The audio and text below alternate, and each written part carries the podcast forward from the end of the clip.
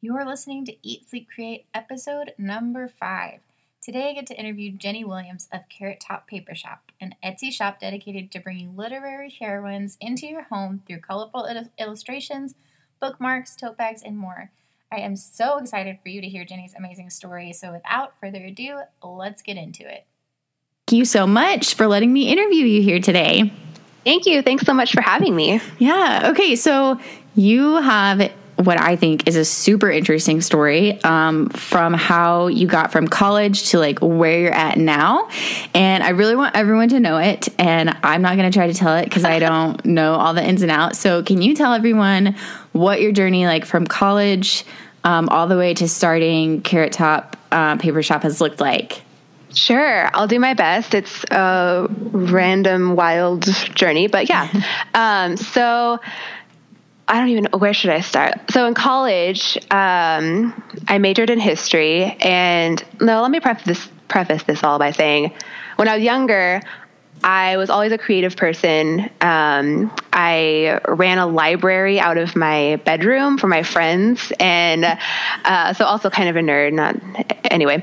Um, and I also like wrote uh, a magazine for my friends that I would like send out. Like use my dad's Xerox machine to make like twelve copies and send to my twelve friends that accepted my newsletter. um, anyway, so I just grew up. At, I had three siblings, and we lived out in the country. And um, I always knew that I wanted to do something creative when I grew up, but I never knew exactly what that would look like. So that being said, I went off to college and majored in history, um, which I know isn't anything creative, but I just had a passion for it. And my parents told me to do what I loved and everything would work out. So I trusted them and um, got into politics a little bit on campus. Um, I was the president of a uh, I won't say which one, but it was one of the political parties um, campus club. Uh, I'm laughing now, and it's, it's just funny because it was fun at the time, and it was something that I was passionate about, but um, it was not my life calling. So, I, so that's how I kind of got started in the political world, and I visited Washington, D.C. in college a few times and just felt like I really wanted to live there one day. And it's an awesome city. And um, yeah, so I, let's see, I interviewed for a job while I was still living in Oklahoma. Um, and I did a video interview um, to join a political staff on Capitol Hill. And I got the job and had to make the decision if I wanted to buy a one way ticket and move away from home for the first yeah. time in my life outside of college. But um, it was a really it was a tough decision, even though I knew that I wanted to live in Washington D.C.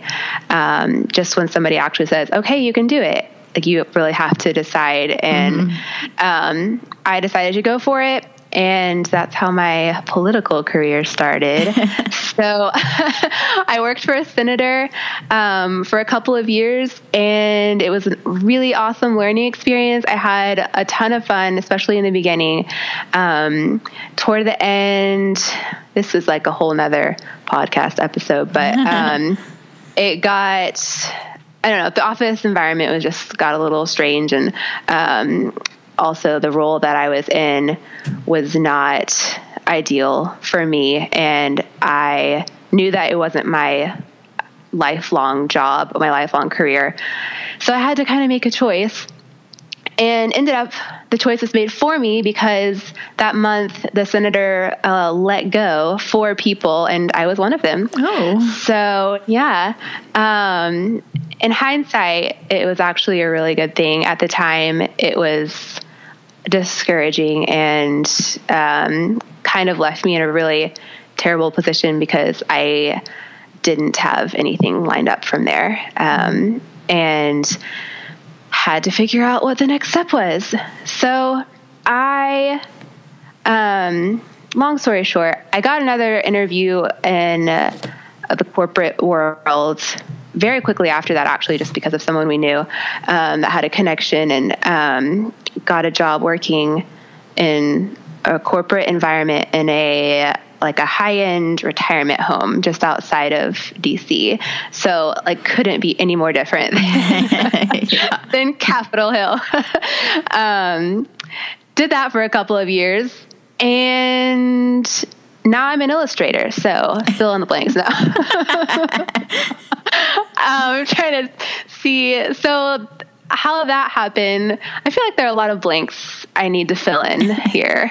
Um, so while I was in, working in the Senate, I started blogging and um, blogging just a little bit more seriously. I guess I've always been a writer of some kind, and um, so my job in the Senate was to write letters in the name of the senator. So I was kind of a ghostwriter um, for all of his constituent mail.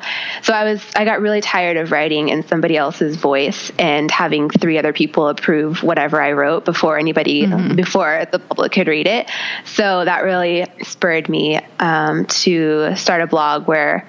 I could define my own voice and I could hit that publish button and not worry about yeah. people telling me whether or not I could. Um, so uh, yeah, I started blogging and I knew that I, I just kind of rekindled that urge to do something creative and um, I didn't know what I wanted to write about. That was kind of a frustrating period for my creativity because I, I, I knew I, I liked what I was doing, but there was no real focus to what. I was mm-hmm. doing. Um, so it was my creative outlet but again, um, no real direction or idea of what I wanted to do with that. Um, but it helped me stay sane, so that was important. Um, and then, yeah, so I guess the big change came when my husband and I decided to move from DC. We both were pretty miserable in our jobs. My job wasn't horrible, but um, it wasn't I had no passion for it. And my husband worked in IT and it was a 24 7 kind of deal. And his commute was horrible and it's super expensive to live there. And we just knew that we needed a change. So we literally talked about like picking up and moving like to Europe or like we just like felt like we wanted to run away. Like mm-hmm. where can we go? Like New York City, anywhere. Um, and we landed on Oklahoma City. So, uh, not quite as you know, like like people do when they're trying right. to find a move. Exactly. exactly. You just moved to the Midwest, um, which sounded crazy, and I it took a little bit of convincing on my part, and I I kind of had to talk about. I like when I was trying to convince my husband Eric to do this, I kind of couldn't believe the words were coming out of my mouth because I it was just yeah. strange, like here are the reasons why. But we just knew that we needed like we needed to focus on our creative endeavors and the only way to do that was to allow us to give ourselves space um, and time and we didn't have any of those things in mm-hmm. dc um, so that's why we did it and we just we didn't have jobs lined up either it was like a total total getaway um, we that we Eric had one job lead. I didn't have anything. I was also eight weeks pregnant, so there's that too. Um, but we packed up our little trailer and drove across country, and um, yeah, that's we ended up here, and yeah, that's how we ended up here. And I guess like, do you want me to tell you how Carrot Top Paper Shop started from that? Yeah. I don't know if you, yeah, that's a lot of backstory. Um, okay, so I was pregnant with my daughter at the time, and I, uh, okay, so I'd always liked drawing. That was one of my creative hobbies, but I had never considered myself an artist by any means. Um, but I was looking for something specific for her nursery when we were preparing um, to have her, and I just had this idea that like if I have a girl, one of my favorite things uh, one of the things that I was most looking forward to about having a girl was being able to share all of my favorite books with her that I grew up reading, like Anne of Green Gables and um, all my favorite classics, Jane Eyre, Pride and Prejudice. So I wanted to have pictures of uh, literary heroines in her room, in her nursery, and I just thought that something like that would exist. Like if I just looked mm-hmm. up nursery decor, but everything was like woodland animals or um, whatever. I don't know, whatever trends were going on. And I couldn't find what I was looking for. So I just created my own um, banner for her room and just drew portraits of each character that I wanted her to know about. Um, and it was really fun. And I got some feedback from other moms or other women my age who were excited about having girls for the same reason. Um, and they were passionate about sharing these uh, favorite books uh, and classic works of literature with their daughters. So I just kind of took a leap and started a business and put my stuff up on Etsy and crossed my fingers basically. I didn't know what I was doing really. Um, I later I got a business coach, but at the time I yeah, I didn't know what I was doing and I was kind of winging it. I had a basic idea of what I wanted to do, but um, it wasn't until I started getting some interest um, in my work that I realized, like, okay, I'm really doing this, and I need to make this work somehow. So, yeah. So when you guys moved back here, um, did you ever go back and work for anyone else, or was it like you came back and that kind of fell into this and have just like run with it? Yeah, I I didn't have a full time job. I subbed for a little bit. I was a substitute teacher um, at the academy for a little while, and uh, but that was about it. I wasn't. I knew I wanted to work from home once we had uh, our daughter, but again, I didn't know what that would look like. So we were kind of our fallback plan was just that Eric would get a good job and that the economy in Oklahoma would be able to allow us to live on one income um, for until I could figure out what I wanted to do. So um, I started my business when Violet was seven months old. So there was a period when I was just trying to figure out what in the world I was going to do, and um, yeah, living off of one income. That was fun. Which is one of the nice things about Oklahoma City that it actually is possible to do that. Yeah uh, yes. without feeling like completely stressed out. right. You're just like a little bit stressed out. Right, right, right. You had a little stress. There's nothing like DC traffic stress. Yeah. So.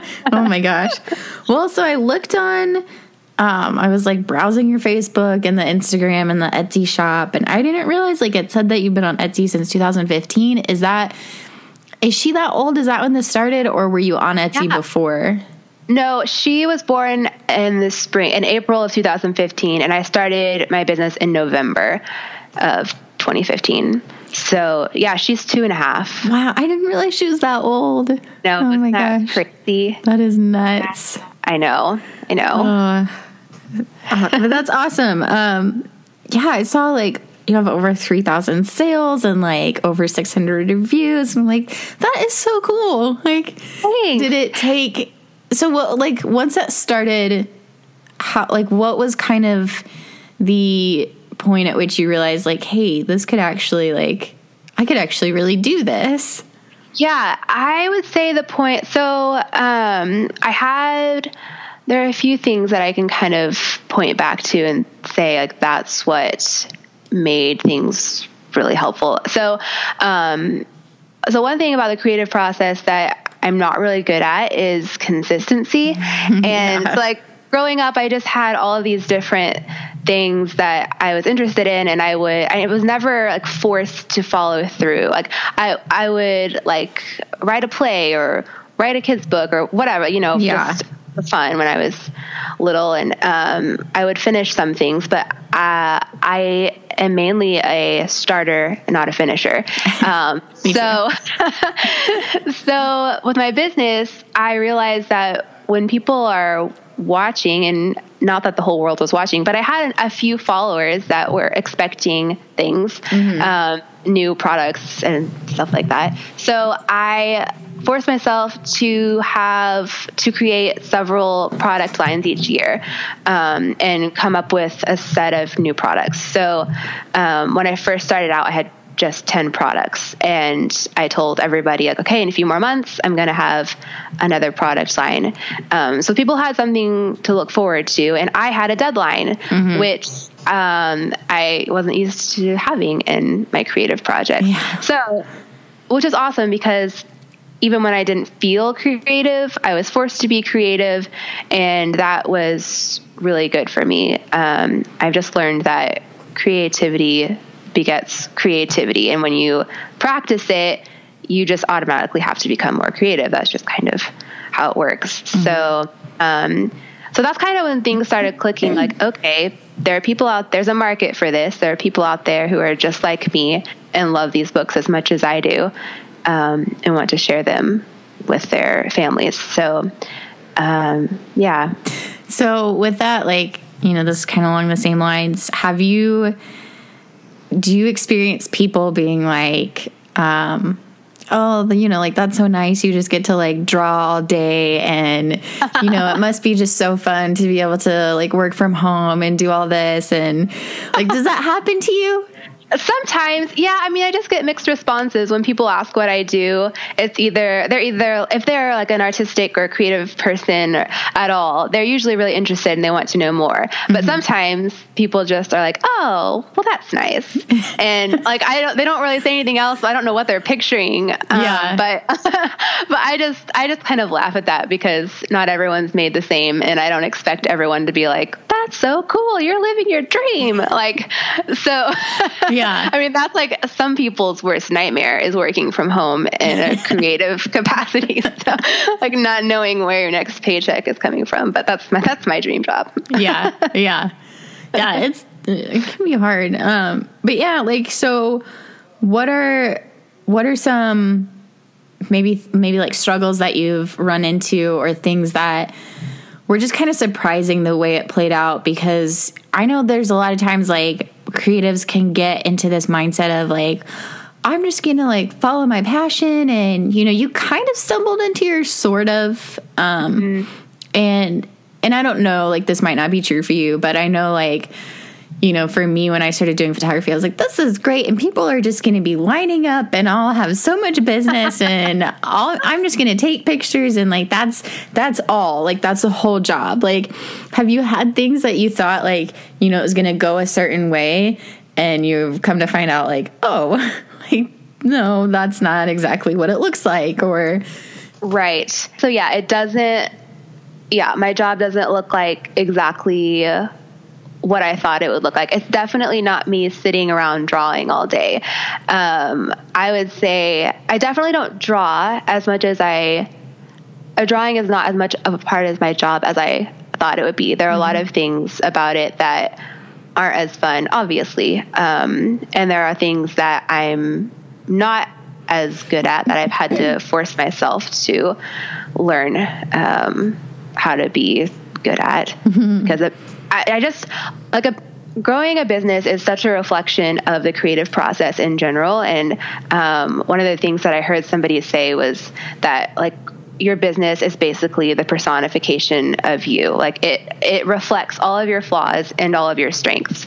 So which is terrifying. That's not yes. something that you always want to come face to face with.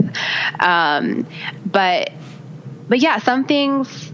I, yeah, it's just when you, the creative process is so you have to be flexible, you have to be vulnerable, you have to be open to whatever is coming. I have um, a my well, she's not really my yoga teacher. She's my my YouTube yoga instructor.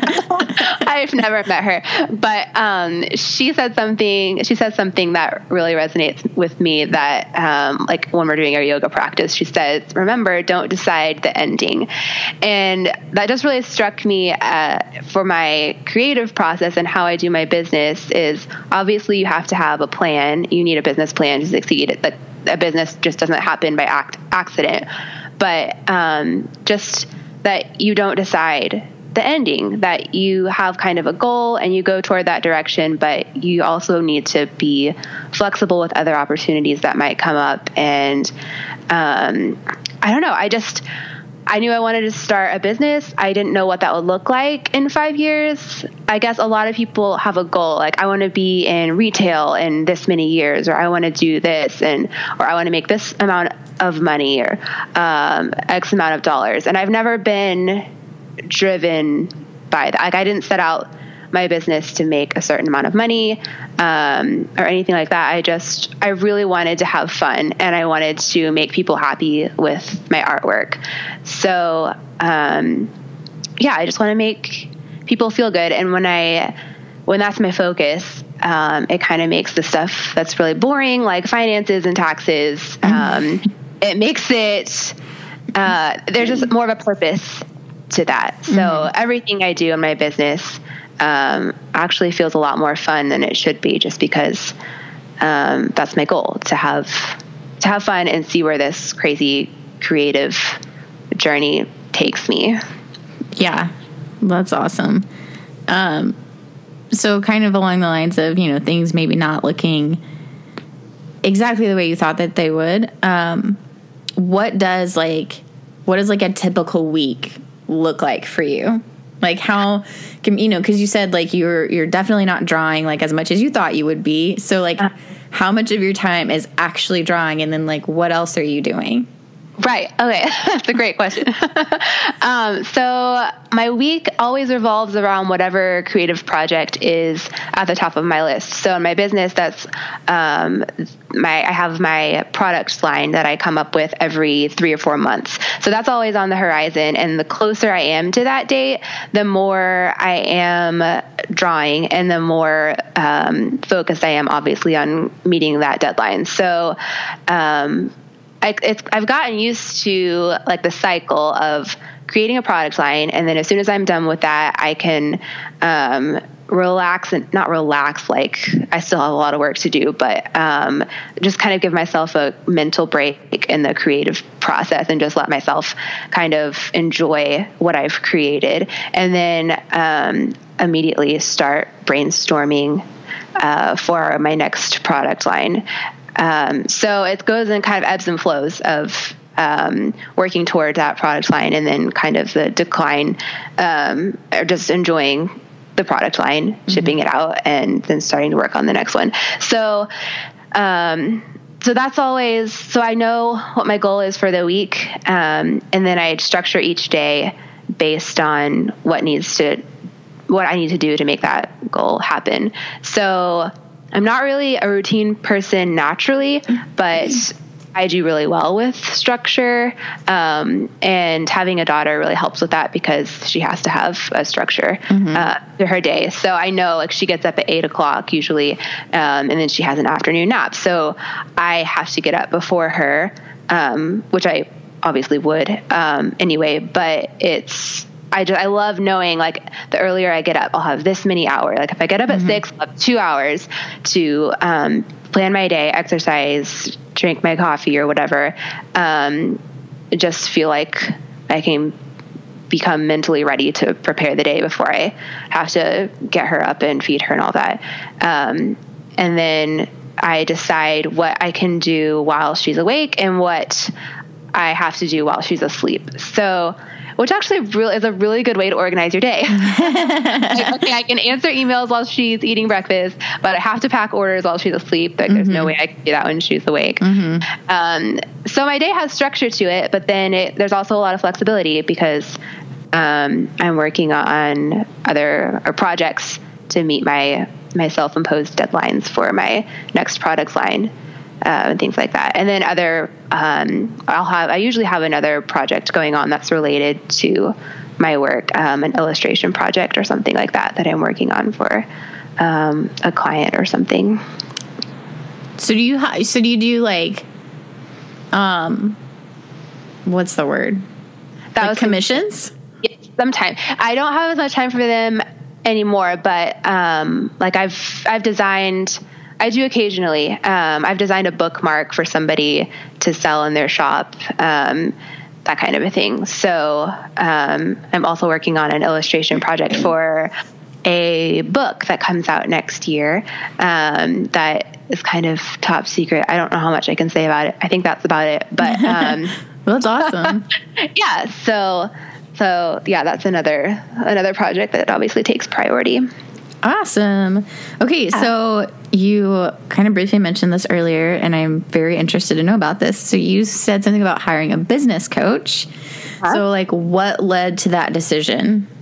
I basically started Googling how to not fail on Etsy because I was terrified of putting my stuff up in my shop and getting crickets and feeling like an idiot. So um, I there are tons of YouTube videos. Like everybody's telling you how to succeed on Etsy. Um, and anyway, that led me to a business coach who seemed really dreamy, and I wasn't sure if I could trust her, but um, I eventually did, and I, um, I basically paid for her to be my business coach. Um, and it's, I mean, it's all online. We, I've never actually met her, but um, kind of like my yoga instructor, but. Um, but anyway, she's awesome, and I've learned so much from her. She's someone who built a business herself from scratch into like a six-figure business and sold it, and she now teaches um, or as a business coach full time. So I've learned a lot from her. That's awesome. Sure. Um, yeah. Have you noticed? So how how long were you like in business before you made that decision? Um, probably about five months. So I'd actually watched some of her free training before I even started on Etsy.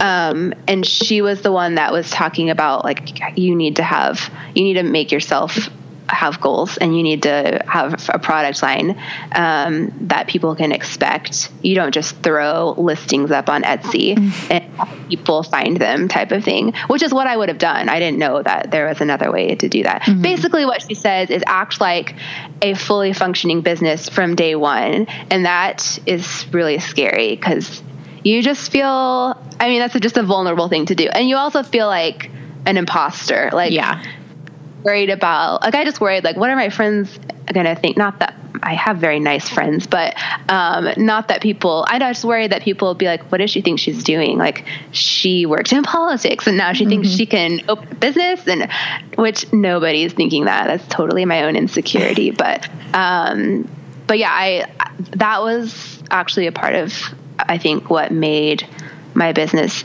successful from fairly early on was just pretending like I knew what I was doing. yeah. yeah.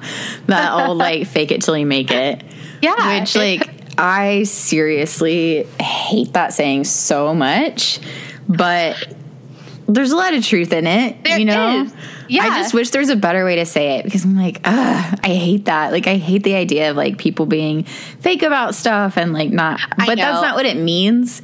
Right. Yeah, I don't think I mean, I think it fake it just means like you're going to feel like you're faking right. it. It doesn't mean like I wasn't doing anything. Like everything I was doing was legal and just right, you know, right, right. when business starts, but I felt weird because I had never done anything like it before.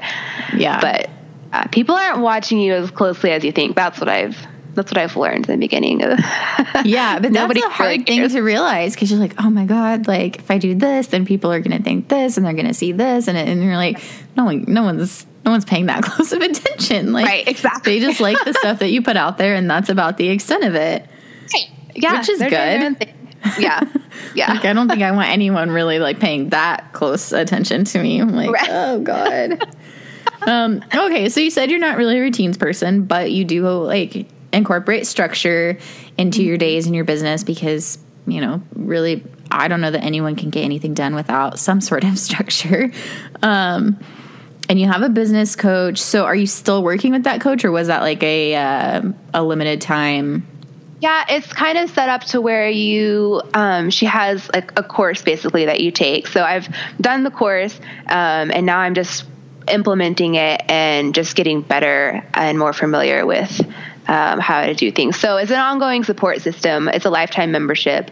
Um, I I have her anytime I have questions, um, and I can talk to all the other people that have her as a business coach too. Mm-hmm. So it's just so right now it's just it's more serves as a support system, but it's totally yeah priceless. Yeah, yeah, that that type of stuff is really really amazing and I think underrated because it can be scary when you're like it, it can it can be a pretty sizable um, investment, and. Ah. And it's like, well, I don't know this person in real life, and they're just on the internet. And what if this doesn't work? And like, I don't know, Right. but it it's you know in my experience has been like you get as much as you're willing to put in and so people have Right. yeah people have amazing information and if you're willing to follow it and do what they say then you'll Right. probably find success and if not well then you probably just wasted all your money Right. Exactly. Yeah. It is what. Yeah. Yeah. You reap what you sow. I guess. Um, um, yeah, because a lot of people. I mean, not everyone who signs up to have a business coach has a successful business. I mean, it's not like a, a magic formula. Like, oh, that's what I was missing. I just had to do dot dot dot.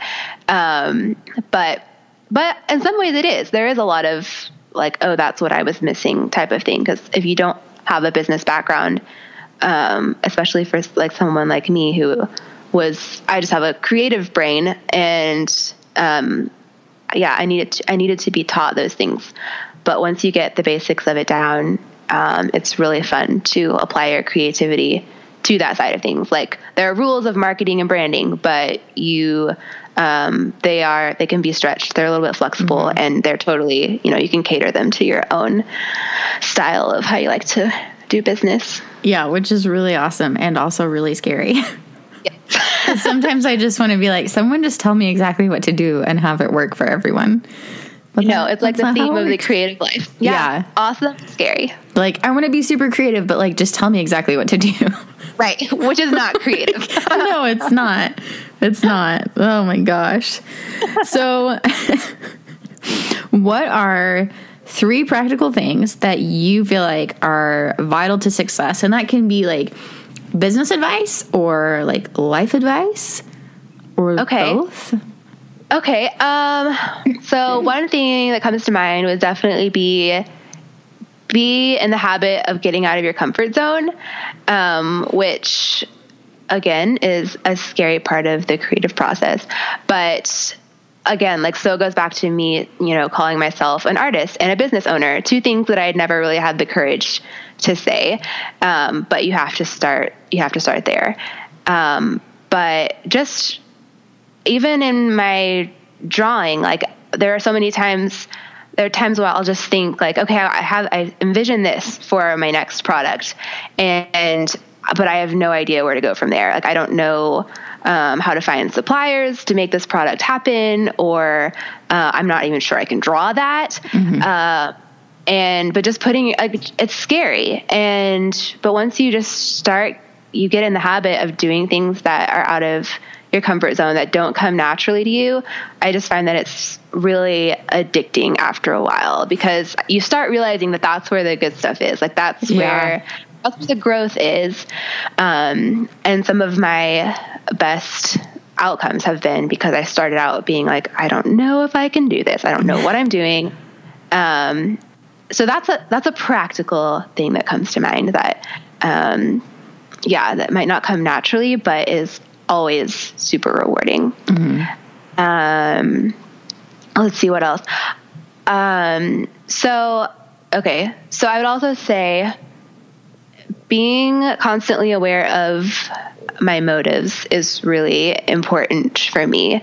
Um, because so the creative business thing like it's it's not always predictable um, and you you're going to people are going to ask you to do things and or they're going to say like hey let's collaborate on this and you have to you can't say yes to everything mm-hmm. so I just find that in order to maintain my integrity in how I want to run my business, like I have to, and to just develop consistency, I have to ask myself, like, why am I saying yes to this person and no to this person?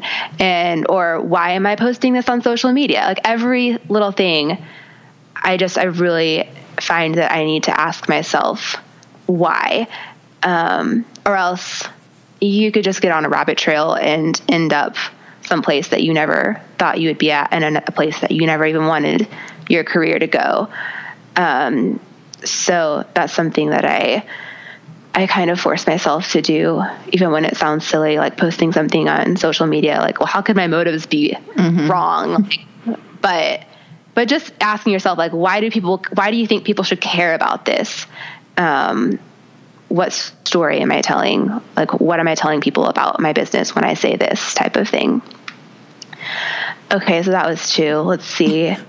Um, my third practical thing would probably be to um, to make to use your creative gifts to benefit your family and friends. So for instance, I work primarily with my customers. Obviously, that's how my business works.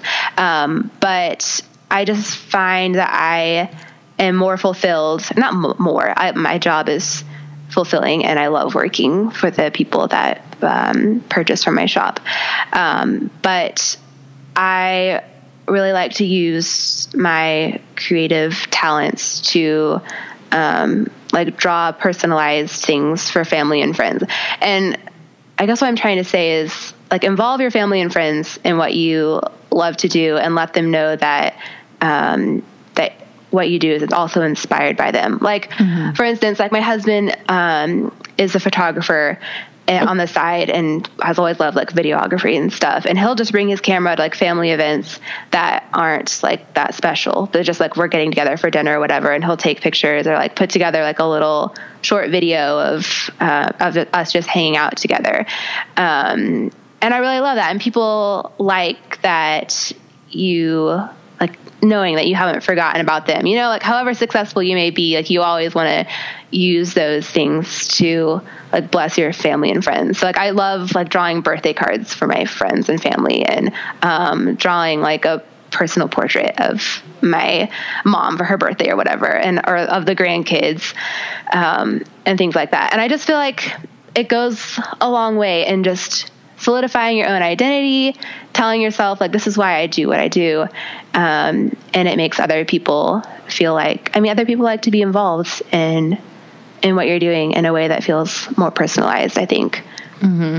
In um, talking about that, it made me think about um, like getting started and you know because for you like you kind of started down your path like towards politics and then that switched and went um, into like the corporate direction and then that that kind of switched like was there was there a process that you had to go through that was like almost like having to give yourself permission to I don't know we've touched on this a little bit but like to to keep following this and to be like okay um it's okay to not want to pursue like the 9 to 5 or being in an office um, mm-hmm. Was that was that like a, a, a process, or were, were you just like, yes, yes, I'm so ready for this? No, it was definitely a process, and I had a lot of. my husband and I would have a lot of talks about this because um, we were both, or we both knew that we were creative people at heart, and when you tell people like. I really, you know, the I'm not cut out for the nine to five. Like family or friends, whatever. Like you just get mixed reactions, and some people are like, "Well, that's I mean, you don't really have a choice. Like that's what yeah. we all have to do." So, and it and we would just say like, "Well, yeah, but." it's not like I'm not going to just like quit my job and like sit around all day and be like, well, the nine to five isn't for me. So yeah. like I was still going to be a responsible adult and find a way to pay the bills, but I needed to be honest with myself and say like, this is not what I'm passionate about. I'm not passionate about working for somebody else is really essentially what it came down to. So, um, yeah, but uh, but then again, it's like, how do you make that leap? You don't just quit your job unless you have a great idea and you really believe in it. But I'm not that kind of a risk taker. So I needed something to be somewhat promising before I could just leap into it. Um, but yeah, I never, I still never, I knew I was a creative, but I never would have been like, well, I'm an artist, so I'm going to start illustrating and painting. Like that, that was definitely something I just had to own and decide I wasn't going to shy away from saying that out loud anymore. That's hard to do. That's yeah, really it hard. really is. And then, and then when you start saying it, like nobody questions it. Nobody's yeah. like, why do you call yourself that? Like, I mean, you just they go with it, like, of course. yeah, no, I I totally, and I think most creatives do get that. Like, once you land on that kind of like title, it's like, oh, but I don't want to say it. I don't want to tell people that because, yeah. Like, what if you know? What if they're not what if they judge me and they're like, no, you're not? And Yeah, it's hard. It is. I think the real fear, though, is just that when you call yourself that, you realize you have to start doing it. Like, if you call Yeah. yourself a writer, like, okay, then I need to write every day. Like, if I'm an artist, I need to draw even when I don't feel like it. And that, for me, that was the scarier part, I think, deep down inside. Yeah, and that that part where you said like you know even when you don't feel like it, I think that's something that gets overlooked a lot, and people kind of have a tendency to look at, um, you know, the creative world and people who do these things, and they just think like, oh, you just love it all the time, and that's why you do it because it's Right. like it always like it's your passion, and you're always excited about it. It's like, well, no, Right. not always. Like you don't always want to do this, but when you decide that it's going to be your your business and your job, like then it's then it becomes a job. Like, and it's not nine to five because you're not, you know, going to punch in for someone else, but it's still, you know, like on the clock or it still counts for something. Um, ha, so you know, ha, have when you switch from you know like you're going to an office um, to like my home is my office has there been any kind of struggle around like um, setting boundaries or do you feel like you've kind of always had like a pretty good balance of like okay i'm working and now i'm not and like you know this is family time and this is work time Yeah, I don't feel like there's a lot of balance. I feel like, which is horrible. No, but in a good way. Like, I feel like I, my job, I love my job so much that it kind of morphs into everything. Like, and I would definitely make time. Like, I, I'll set specific out. Like in the evenings, um, I I just try to turn off the work switch and I make dinner and spend time with my family. And um, I try not to do a lot of social media on the weekends and that kind of stuff. So I do set boundaries for sure. But um, especially since Eric works from home most of the time too, it's both of us with our daughter all day. And she knows that we're working and we're not i mean you know our house is tiny we're all like in close proximity to each other all day and it's more of a, a tag team effort between eric and i like um, if i'm playing with violet or whatever then he's working for a while and then we'll switch and i'll get concentrated hours to do what i need to do and um, so yeah there's a okay so i guess there there is a balance but this in the same at the same time, it kind of just morphs into who you are. But that's part of what makes it a dream job is that Yeah. it doesn't feel like work. I mean, um, yeah, that that all of it is enjoyable and it just becomes a part of your everyday life. that's awesome Yeah. I'm glad that you like found that, you know, because I remember what we realized we've known each other for 20 years. so, oh my God. So, you know, but I remember getting like um, birthday cards or just like little notes. And like, I, I know like our families used to like send letters back and forth. And I remember that you always had like a little drawing on it.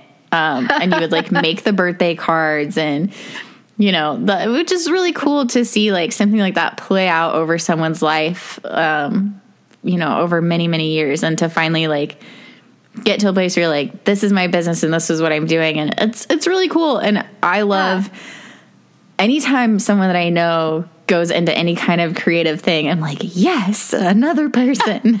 like, I'm like someone else who gets it. And like, I have a really close friend who um, is a painter, and she was my last um, podcast episode that I had up. And it's just awesome to like have that person in life that you can just be like, you get it. Like, this is hard and it's awesome.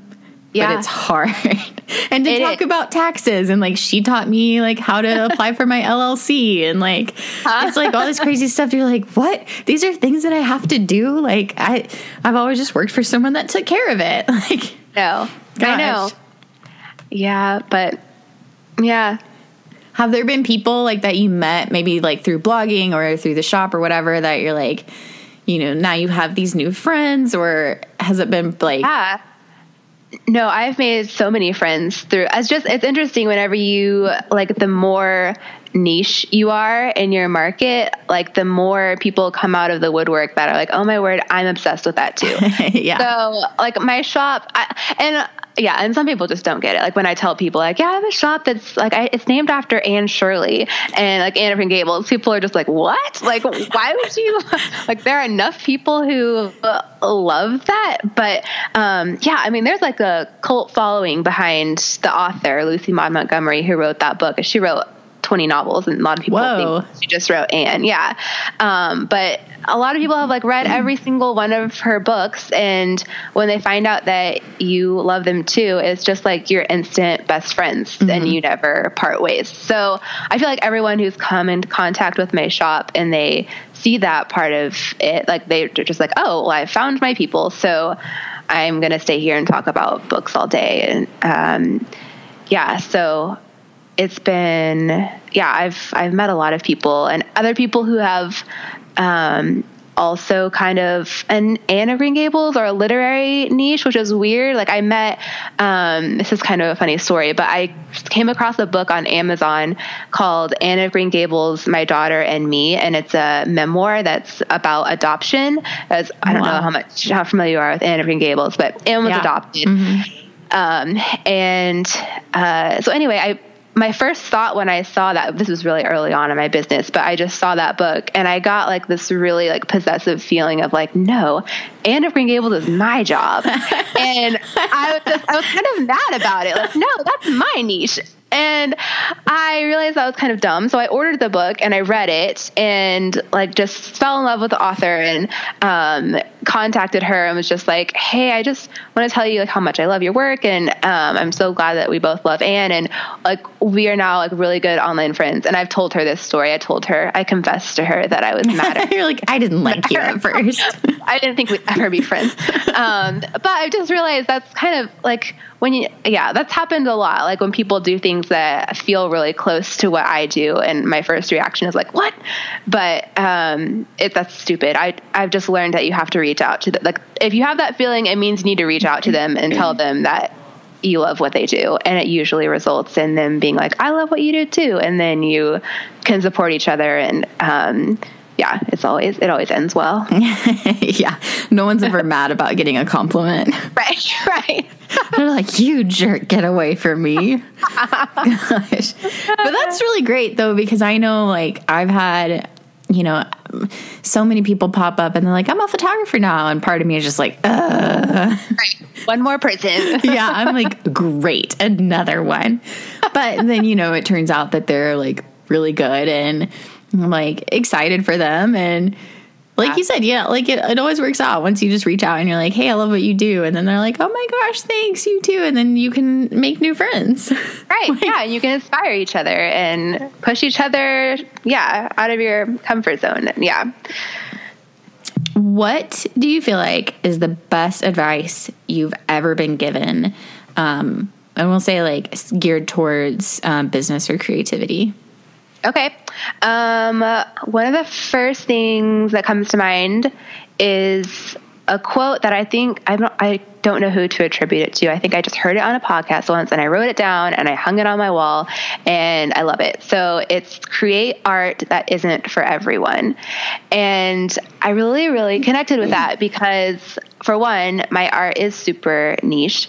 Um, but also if you try to please everybody, you aren't going to please anybody. Mm-hmm. Um, so that's really important to me. Just realizing that creativity um, is obviously oftentimes very inclusive, but also um, in a lot of ways, whenever you decide to do something, it excludes a certain group. For instance, like my group is focused on female bookworms. So I don't really do anything for boys, and mm. I, I, that's okay. And I like that's part of my thing. Is that's part of what connects people to mm-hmm. my shop. Like, oh, this girl gets me. Um, so, and that's what I want people to feel. And I would not be able to cater to um, inspiring little boys with literature that they might love. You know, like mm-hmm. that's just not as close to my heart. So that just gave me a lot of freedom to realize that it's okay to not please everybody and mm-hmm. do your own thing and know that it's going to isolate some people and that's okay like you're you're not trying to get every single person on the planet to like what you do Yeah, that that's just an awesome call out. And I don't know if this is who you heard it from, but I've heard um, Seth Godin say that. Like Ooh, almost exactly. Okay, then it probably was. Let's just say Seth Godin because I listened to his pod, yeah, his podcast Yeah. sometimes. Or yeah, yeah. I he, and he was talking about, you know, like I I don't write to please everyone because if I did that, I wouldn't like what I write. Like Yes. like I Okay. write to make me happy. Like right. Well, it's awesome, and it felt it's it, it felt so liberating. I was like, well, if Seth Mm. Godin said that, like, then I can do that too, because I know there is like for a lot of people this strong. You have like this desire to like please everyone, and you're like, well, the more people, the better, and like that's not actually Right. true, No. and it's it's a hard thing to realize that that's not true. So I think that's really awesome. Um, what are some resources um, that you like have come across in your business and creativity that you feel like are totally invaluable to you and how like you've set your business up. And that can be like um i mean obviously like you're very inspired by books um, but it could be like a a tool you use to like help run your business or um, something that's just like inspiring or podcast that you listen to or whatever. Okay, so obviously the first thing that came to mind were books, um, but the more general answer is that I I feel like it's been most helpful to me to f- to spend time focused on interests that might not be trendy right now or that might not seem like other people care about. Like for instance, I majored in history. I still love history, and I um, I love listening to like historical like podcasts that focus on um, just talking about events in history. And um, I just feel like whenever you you know what you love and you know what you believe, um, you can express yourself better. And if you don't know, if you don't know who you are and you forget who you are, like you just focus on um, like the books that everybody's reading right now, rather than like for me, it's reading a book by Lucy Maud Montgomery like at all times. Like I'm basically always reading one of her books, and um, it just helps me connect to who I am, who I was as a child, um, just the ideals that I have, um, and how I see the world, and it just kind of reinforces those things about me um, that help me be more authentic in the way I tell my story, in the way I share my business. Um, so I could name specific books. Um, I especially, I don't know, like Mystery and Manners by Flannery O'Connor. It's more of a book on writing. She's one of my favorite short story authors, but um, her book, um, Life and Letters by Brett Law. Uh, I'm also just a big fan of memoirs, like especially about um, women in history or just people that you've never heard of that have done really cool things under horrible circumstances. And um, so, yeah, that's just kind of a long winded answer to say I just feel like the more you solidify who you are and um, what you enjoy, the more authentic you can be. And um, yeah, and sharing who you are creatively. Yeah, that's awesome. That kind, you know, goes back to talking about feeling like you have to uh, please everyone, and it's it's easy to get caught up in that stuff and kind of get swept away in what everyone else is doing and reading and watching and listening to and all that stuff. But you know, it's like the thing that made you want to do this in the first place. Why would you not hold on to that? But Right. it's easy to get kind of swept away from it. Hmm. So that's a, that's a really good call out. You know, are there days that are, do you have any days that you feel like you're just done with it? Like you want to quit, like it's hard, it's over, or is it or is it all more like you know, a continual like yes, this is exactly what I should be doing. That's a good question because I feel like it's kind of complicated. Like mm. I I've never once thought about quitting this job. I've never thought like maybe this isn't for me. But I frequently have thoughts that are like I don't know if I can keep doing this. Like and I just kind of freak myself out. Like, what have I gotten myself into? Like, how can I sustain this? Uh, like, what if my next idea is a big flop? Like, all those insecurities um, are definitely there. So which kind of doesn't make sense because if this is what I'm supposed to be doing, then I should probably also believe that it's all going to work out just yeah. But um, so yeah, it's easy for me to think to believe that I'm in I'm where I need to be creatively that this is what I'm passionate about. But um, yeah, wondering if if it will all just go downhill or you know like am I doing enough kind of thing like mm-hmm. what else am I doing and um, which is also a great way to get distracted and lose track of your what you are supposed to be doing anyway. So um, it's kind of like a, a downward spiral. So I try not to.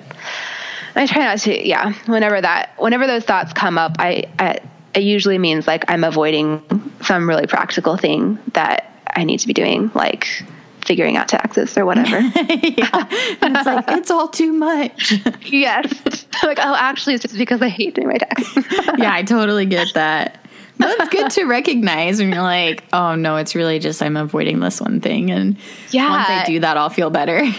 Yeah, it took a while, but I finally kind of caught on to yeah my patterns, my thought patterns. That's totally how I feel about um, creating an email list, and I'm uh-huh. like, uh, like maybe I'll just I should just quit. I'm just gonna go get a nine to five. Like I literally think this like every other day, and then I'm like, oh I just, my word, I just need to finish making my opt-ins and like write some emails, and then I'll be fine. like yeah, and it won't stress do. me out so much. I didn't mention that earlier, but that is one of the things that has made my business successful is having an email list. I am like a firm believer in having an email list. It is so helpful. It helps you. It's like I send out a newsletter every week, and every week it just helps me refocus and remember. Yeah. Like it's just it's just a continual reminder of why you do what you do and why you love the people that you work work for. Like I just see myself as somebody who makes things for other people and for people who love literature more than I do oftentimes. Yeah. And